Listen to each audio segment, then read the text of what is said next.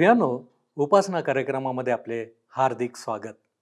आपण मागील कार्यक्रमात देवाचे मोशेला पाचारण याचा अभ्यास केला होता. तेव्हा मोशेने पाचारण टाळण्यासाठी काही प्रश्न उपस्थित केलेले आपण पाहिले होते. आज त्याचा पुढचा भाग अभ्यासत असताना आपण पाहणार आहोत की मोशेने पाचारण स्वीकारावे म्हणून देव आता दोन चमत्कारांद्वारे त्याला प्रोत्साहित करण्याचा प्रयत्न करतो. परंतु मोशे पुन्हा प्रश्न घेऊन अडचणी समोर ठेवण्याचा प्रयत्न करतो. काय हा तिढा सुटतो? परमेश्वर कशा प्रकारे मोशेचे पाचारण शिक्कामोर्तब करतो हे आपल्यासाठी नक्कीच उत्कंठावर्धक ठरेल. तर मग चला प्रियानो आपण आजच्या अध्ययनाची सुरुवात करूया. श्रोत्यानो जर आपणाजवळ जुना करार आहे तर निर्गमचे पुस्तक चौथा अध्याय उघडा. ह्या अध्यायामध्ये इस्रायलांना मिस्त्रमधून बाहेर काढण्याकरिता मोशेने जी आणाकाणी केली आणि त्याकरिता त्याने जी दोन कारणे सांगितलीत ती आम्ही पाहणार आहोत. एक तर इस्रायलांचा अविश्वास आणि दुसरे कारण मोशेची स्वतःची अपात्रता. देव मोशेच्या कारणांना दोन चिन्हांद्वारे उत्तर देतो. आणि पहिले चिन्ह होते लाठी. देवाच्या सामर्थ्याद्वारे त्या लाठीचा उपयोग अद्भुत कार्य करण्याकरिता मोशेने करावा असे परमेश्वराने त्याला सांगितले. दुसरे चिन्ह जे होते ते होते मोशेचा कोडाने भरलेला हात. हे एक प्रकारचे पाप होते. जो कोड देवाद्वारे नंतर शुद्ध झाला. ह्यासाठी की जे देवाच्या अधीन आहेत त्यांना देवाचे सामर्थ्य जाणवावे आणि देवाचे सामर्थ्य त्यांच्यासमोर प्रगट व्हावे. अहरोन मोशेच्या ठिकाणी बोलणारा होतो. मोशे मिस्त्रमध्ये परततो व इस्रायलमधील वडील जनांना त्यांच्या सुटकेसाठी देवाची योजना सांगतो. ह्या सर्व गोष्टी ह्या चौथ्या अध्यायामध्ये आम्हाला पाहायला मिळतात. ह्या अध्यायात आम्हाला मोशेचे मिसरमध्ये वापर परतणे ह्याविषयी सांगण्यात आले आहे. मोशेच्या मनात अनेक प्रश्न आहेत. व देवाच्या योजनेला त्याच्या पाचारणाला टाळण्याचा तो कसोशीने प्रयत्न करीत आहे. परंतु त्याच्या प्रत्येक आक्षेपावर देवाजवळ उत्तर आहे. इस्रायलांची सोडवणूक करण्यास तो योग्य नाही व त्याला निवडण्यात परमेश्वराने चूक केली हे देवाला पटवून सांगण्याकरिता मोशेजवळ अनेक कारणे होती. एक आणि दोन वचने आता आपण वाचूया. चौथा अध्याय एक आणि दोन वचने. तेव्हा मोशेने उत्तर केले पण ते माझा विश्वास धरणार नाहीत व माझे म्हणणे ऐकणार नाहीत. ते म्हणतील परमेश्वराने तुला दर्शन दिलेच नाही. तेव्हा परमेश्वर त्याला म्हणाला तुझ्या हाती ते काय आहे? तो म्हणाला काठी आहे. येणाऱ्या दिवसात मोशे त्या काठीचा उपयोग अनेक प्रकारे करणार होता. ती काठी त्याच्या अधिकाराचा बिल्ला ठरणार होती. इस्रायल व इजिप्तच्या लोकांकरिता परमेश्वर मोशे सोबत उपस्थित आहे ह्याची एक साक्ष ती काठी ठरणार होती. ती त्याच्यासाठी एक शक्ती स्रोत बनणार होती. चौथा अध्याय तिसरे वचन आम्हाला सांगते त्याने म्हटले ती जमिनीवर टाक. ती त्याने टाकीताच तिचा साप झाला. त्यास पाहून मोशे पळाला. लक्षात घ्या की काठीमध्ये खरे पाहता कुठली शक्ती नव्हती. ती एक सर्वसाधारण काठी होती. ती फक्त एक माध्यम होते जिला सैतान किंवा परमेश्वर उपयोगात आणू शकत होता. फक्त ती काठी देवाच्या माणसाच्या जो देवाच्या सामर्थ्याने भरपूर आहे त्याच्या हातात दिल्यानंतर देवाकरिता उपयोगात येणार होते. श्रोत्यानो हा महत्त्वाचा धडा ह्या पाठात आम्हाला शिकायला मिळतो. चौथं वचन पहा. परमेश्वराने मोशे सांगितले आपला हात पुढे करून त्याचे शेपूट धर. त्याने हात पुढे करून ते धरले तो त्या सापाची त्याच्या हातात काठी झाली. अनेक लोक रेडिओ टी व्ही ऑटोमोबाईल ह्या सर्वांना सैतानाचे हत्यार समजतात. सैतान ह्या सर्वांचा उपयोग आपल्या कार्यासाठी करू शकतो हे खरे असले तरी ते परमेश्वरासाठी सुद्धा उपयोगात येतात. अशा प्रकारच्या सापाला आम्ही शेपटाकडून पकडायला हवे. आपल्या गाडीचा उपयोग एखाद्या देवाच्या सेवकाला प्रार्थना सभेसाठी नेण्यास किंवा ज्यांचे अद्यापही तारण झालेले नाही त्यांना देवाचे वचन ऐकविण्याकरिता एखाद्या सभेला नेण्यासाठी करा. रेडिओ व टीव्हीवरील ख्रिस्ती कार्यक्रमांना आर्थिक व प्रार्थना सहयोग द्या. अशा प्रकारच्या माध्यमांना सैतानाचे हत्यार बनू न देता देवाचे हत्यार बनवा. त्यांना देवाच्या हातातील काठी बनवा. देवाने मोशेला मिसर देशातून इस्रायली लोकांना बाहेर काढण्याकरिता त्या गुलामगिरीतून सोडविण्याकरिता पाचारण केले. त्याने त्याला चाळीस वर्षे प्रशिक्षण दिले आणि जळत्या झुडपासमोर त्याला ह्याविषयी आज्ञा दिली.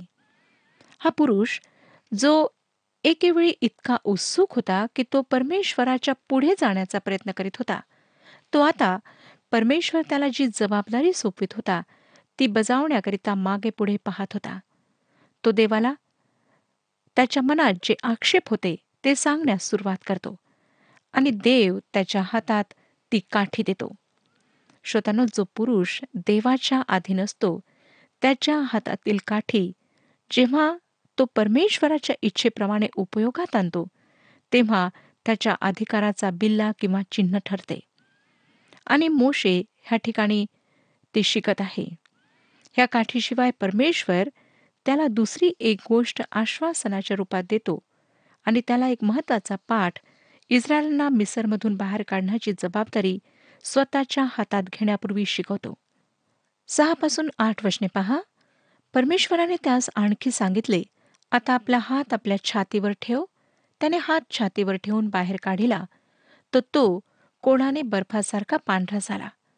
मग त्याने त्यास सांगितले पुन्हा आपला हात छातीवर ठेव. तेव्हा त्याने पुन्हा छातीवर हात ठेविला आणि छातीवरून बाहेर काढिला. तो पूर्ववत तो त्याच्या शरीराच्या इतर भागासारखा झाला. त्यांनी तुझा विश्वास धरला नाही. व पहिल्या चिन्हाची सूचना मानली नाही तर ते या दुसऱ्या चिन्हाची सूचना खरी मानतील. श्रोत्यानो ह्या ठिकाणी हा विशेष संदेश मोशे करीत आहे. त्याचे अंतकरण त्याच्या अंतर्जीवनाविषयी सांगते. नीतीसूत्रे चार अध्याय आणि तेविसावं वचन आम्हाला सांगतं सर्व रक्षणीय वस्तूंपेक्षा आपल्या अंतकरणाचे विशेष रक्षण कर कारण त्यात जीवनाचा उगम आहे.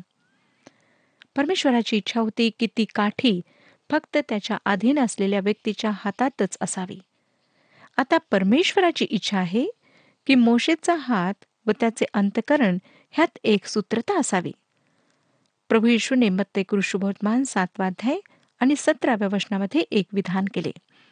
मत्ते कृषुभोतमान सातवाध्याय सतरावे वचन त्याचप्रमाणे प्रत्येक चांगल्या झाडाला चांगले फळ येते आणि वाईट झाडाला वाईट फळ येते.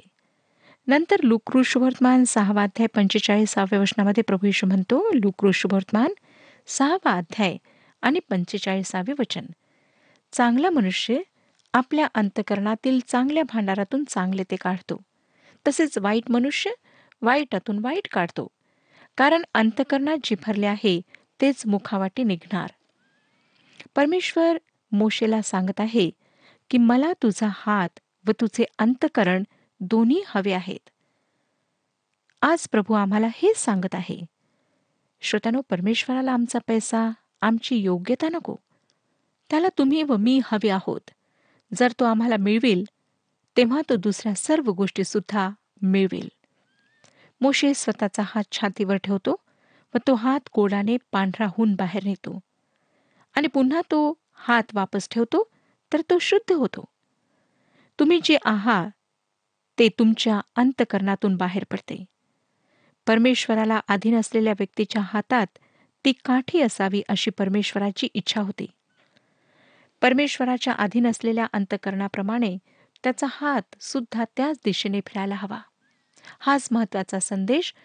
मोशे इस्रायली लोक आणि आज आम्ही जे जगत आहोत त्या आमच्याकरिता परमेश्वर देत आहे.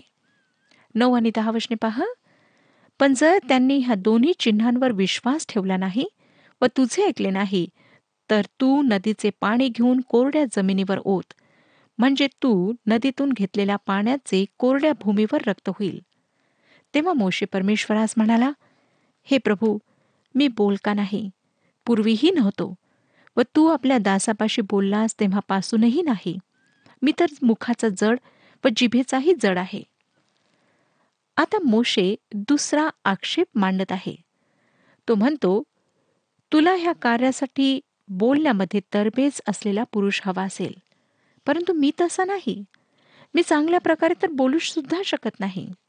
वेळ पडल्यास चांगल्या प्रकारे मोशे बोलू शकतो परंतु तो ह्या ठिकाणी एक लटके कारण परमेश्वरासमोर सांगत आहे. तो स्वतःला अयोग्य समजत आहे.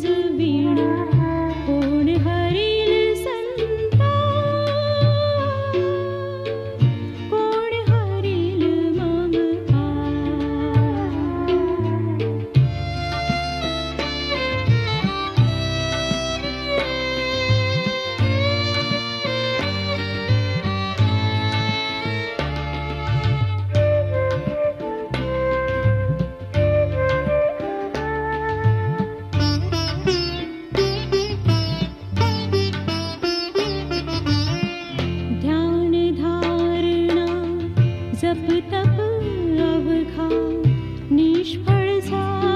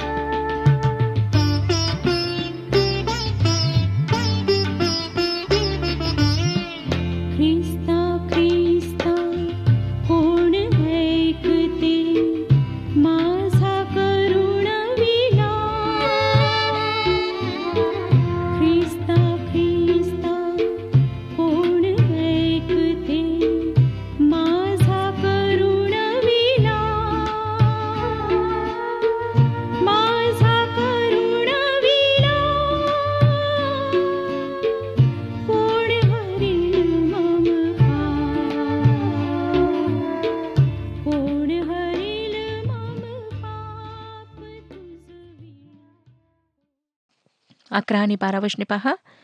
तेव्हा परमेश्वर त्यास म्हणाला मनुष्याचे तोंड कोणी केले आहे?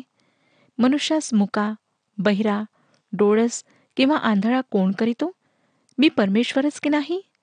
तर आता जा मी तुझ्या मुखास सहाय्य होईन आणि तू काय बोलावयाचे ते तुला शिकवीन.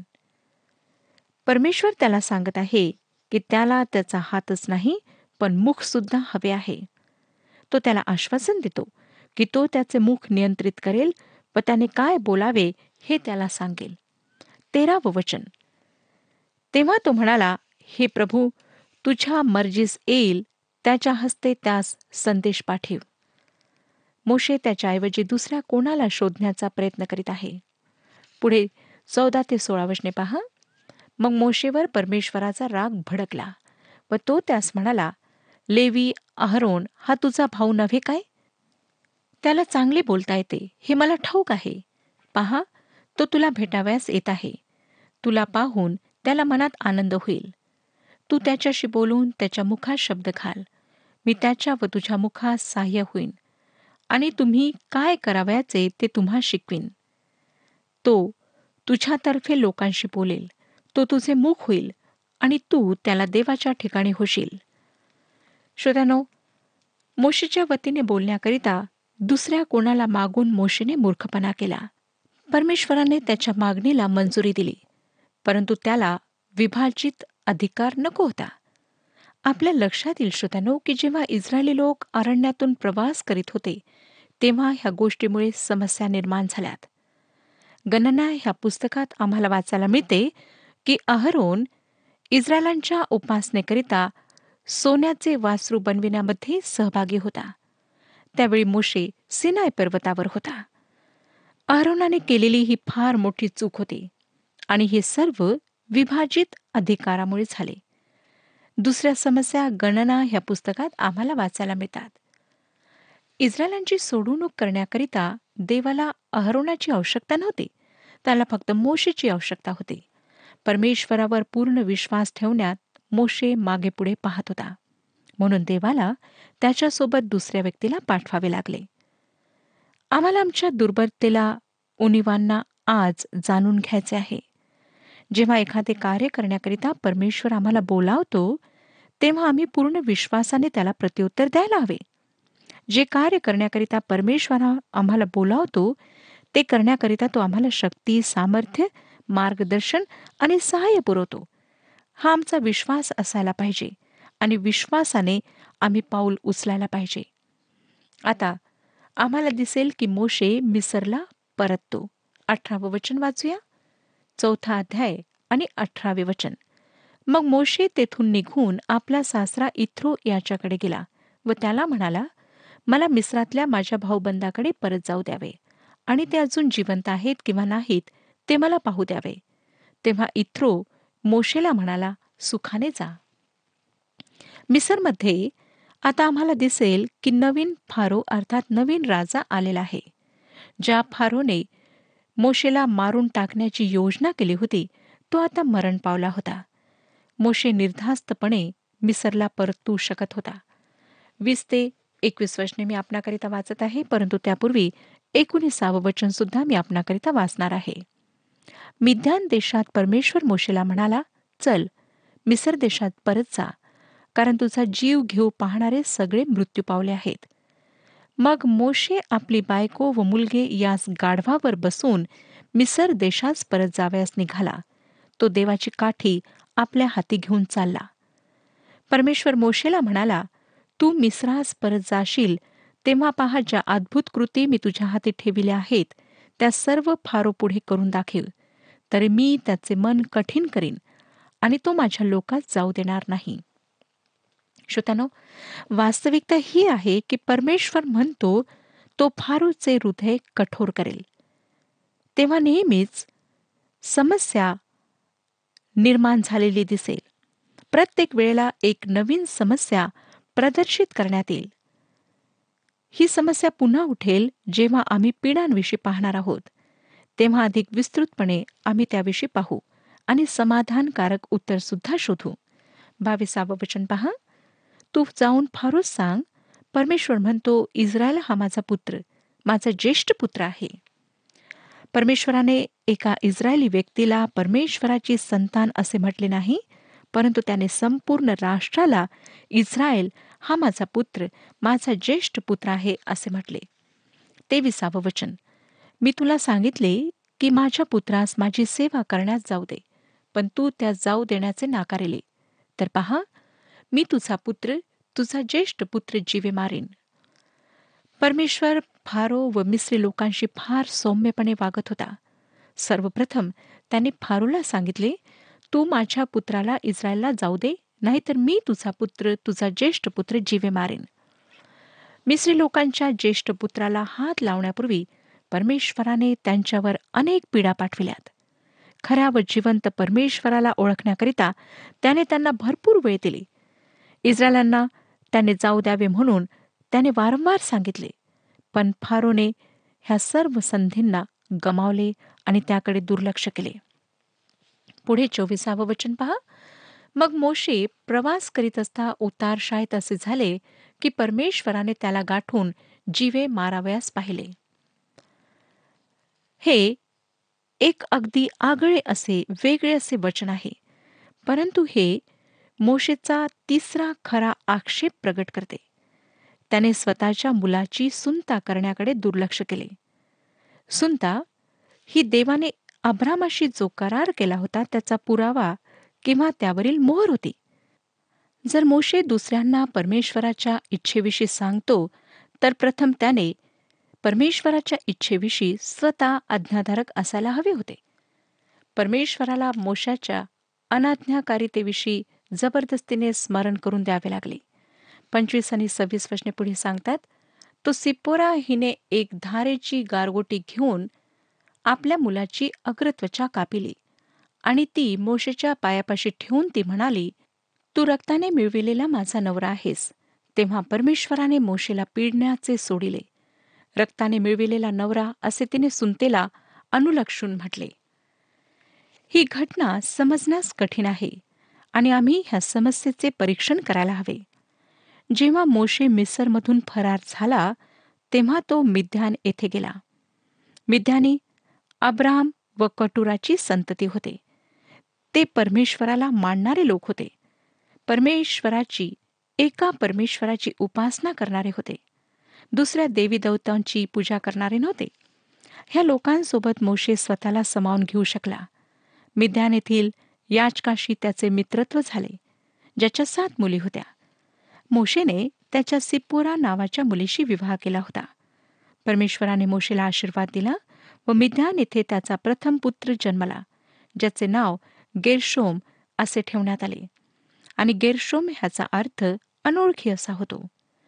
मोशे त्याच्या भूमीत अनोळखी होता परंतु त्याने त्या भूमीला आपले घर बनवले. श्रोत्यानं मोशेच्या वैवाहिक जीवनात समस्या होती. परमेश्वराने जळत्या झाडीतून त्याला पाचारण केले आणि त्याला आज्ञा दिली की त्याने मिसर येथे वापस जावे. फारोचा मृत्यू झाला होता व मोशेकरिता परतणे सुरक्षित होते. मोशेने मिसरकडे जाण्याकरिता आपला प्रवास सुरू केला आणि परमेश्वराने रस्त्यात त्याला मारण्याचा प्रयत्न केला. का? कारण मोशेने त्याच्या पुत्राची सुनता करण्याच्या विधीकडे दुर्लक्ष केले होते. सुनता परमेश्वराने आभ्रामाशी जो करार केला होता त्या करारावर एक मोहर होती. त्या कराराचे चिन्ह होते. जेणेकरून इस्रायलांना हे शिकविता यावे की त्यांनी देहावर विश्वास ठेवू नये. म्हणून ते मांस कापून फेकण्यात येई व प्रत्येक इस्रायलाला परमेश्वरावर विश्वास ठेवायचा असे. उत्पत्तीचे पुस्तक पंधरावाध्याय सहावं वचन सांगतं की अब्रामाने परमेश्वरावर विश्वास ठेविला आणि अब्रामाचा हा विश्वास परमेश्वराने त्याचे नीतिमत्व गणिला. स्तोत्रसहिता एकशे सहा अध्याय आणि एकतीसावं वचन सांगतं की हे त्याला नीतिमत्व असे पिढ्यानपिढ्या सर्व काळ गणण्यात आले. रोमकरासपत्र चौथा अध्याय तिसरे वचन पहा. रोमकरासपत्र चौथा अध्याय तिसरे वचन कारण शास्त्र काय सांगते? अब्रामाने देवावर विश्वास ठेवला आणि ते त्याला नीतिमत्व असे गणण्यात आले. गलतीकरास पत्र तिसरा अध्याय सहावे वचन ज्याप्रमाणे अब्रामाने देवावर विश्वास ठेवला आणि ते त्याला नीतिमत्व असे गणण्यात आले तसे हे आहे. ही वचने आम्हाला सांगतात की अब्रामाने परमेश्वरावर विश्वास ठेवला व ते त्याच्याकरिता नीतिमत्व गणण्यात आले. इजाक व याकोब ह्याने सुद्धा त्याचा आदर्श समोर ठेवून ते केले. ते जन्मत इस्रायली होते परंतु सुनता हे त्याचे चिन्ह होते. तो विधी पार पाडणे त्यांच्याकरिता विश्वासाचे कार्य होते. ती व्यक्ती आभ्रामाचा पुत्र आहे ह्याचा सुनता एक पुरावा होती. त्यांच्या विश्वासाचा पुरावा होती. सिपुराने सुनता करण्यास मनाई केली आणि मोशेने सुद्धा त्याविषयी जबरदस्ती केली नाही. कदाचित हे करणे इतके महत्त्वाचे आहे हे त्याला जाणवले नसावे. आणि अर्थातच हे करणे मूर्खपणाचे व रक्त वाहवण्यासारखे आहे असे त्याच्या पत्नीला वाटले असावे. कोणत्याही परिस्थितीत मोशे घरामध्ये कलह होऊ नये ह्याची खबरदारी बाळगत होता. त्याची पत्नी अनेक ईश्वरवादी नसून एकेश्वरवादी होती आणि ती परमेश्वराच्या आज्ञेला नाकारित होती व मोशे त्या गोष्टीला मोठे रूप देऊ इच्छित नव्हता. तो फारोच्या विरुद्धात त्याचा सामना करण्याकरिता उभा राहू शकला पण पत्नीचा मात्र विरोध करू शकला नाही. श्रोत्यानो आमच्या कुटुंबामध्ये आमच्या जीवनात असेच होते. जेव्हा पती पत्नी आत्मिक बाबतीत सहमत होत नाहीत तेव्हा फार मोठा धोका निर्माण होतो. म्हणून पवित्र शास्त्र विश्वासणाऱ्यांनी अविश्वासणाऱ्यांशी विवाह करण्याविषयी चेतावणी देते. परमेश्वर आपणा सर्वांस आशीर्वाद देऊ. हा कार्यक्रम आपणास आवडला काय? आता आम्हाला एक मिस कॉल करा. आणि आपण पुढील विजेता होऊ शकता.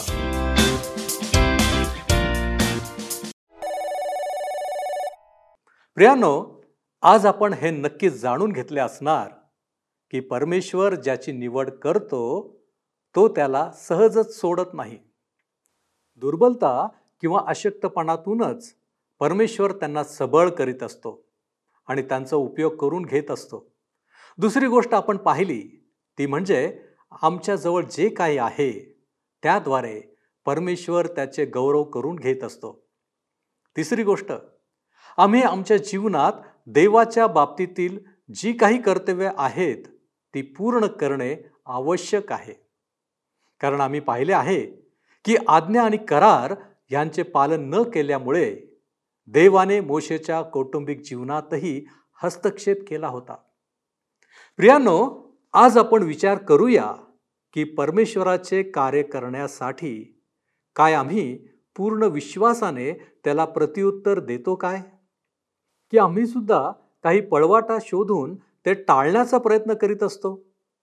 कार्य करण्याची संधी आहे तर सोडू नका. स्वीकार करा. देवाचे गौरव करा. तो वाट पाहत आहे. आपण प्रार्थना करू.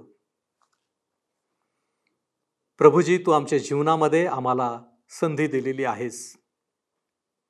आणि म्हणूनच त्या संधीचा योग्य उपयोग करून घेण्यासाठी प्रभूजी तू आम्हाला सहाय्य कर. आमच्यामध्ये अशक्तपण आहे उणेपण आहे. परंतु बापा तुझ्या इच्छा आणि तुझ्या योजना या सर्वांवरती मात करणाऱ्या आहेत. फक्त तू अपेक्षित करतो की आम्ही स्वतःहून तुझ्याकडे यावं. होय बापा आम्ही तुझ्या चरणापाशी आलेलो आहोत. तू आमचा स्वीकार कर आणि तुला जसं हवं तसं आमच्या जीवनामध्ये तू आम्हाला घडव. आम्ही तुला टाळण्याचा प्रयत्न करू नये. तर बापा तुझ्या इच्छेप्रमाणे करण्यासाठी उत्सुक असावं म्हणून आम्ही स्वतःला तुझ्या पवित्र हातामध्ये सोपवतो. आमच्या जीवनामध्ये असलेले त्रास संकट आजार व्याधी विकार या कोणत्याच गोष्टींमुळं प्रभूजी आम्ही तुला नाकारणारे होऊ नये म्हणून तो आम्हाला मदत कर. तो आम्हाला सहाय्य करतोस याबद्दल आम्ही तुझे आभारी आहोत. येशू ख्रिस्त आमचा प्रभू याच्याद्वारे मागतो म्हणून तो ऐक. आमेन. वेळेचा सदुपयोग करा. प्रभूची इच्छा काय आहे हे समजून घ्या. परमेश्वर आपणास आशीर्वादित करो.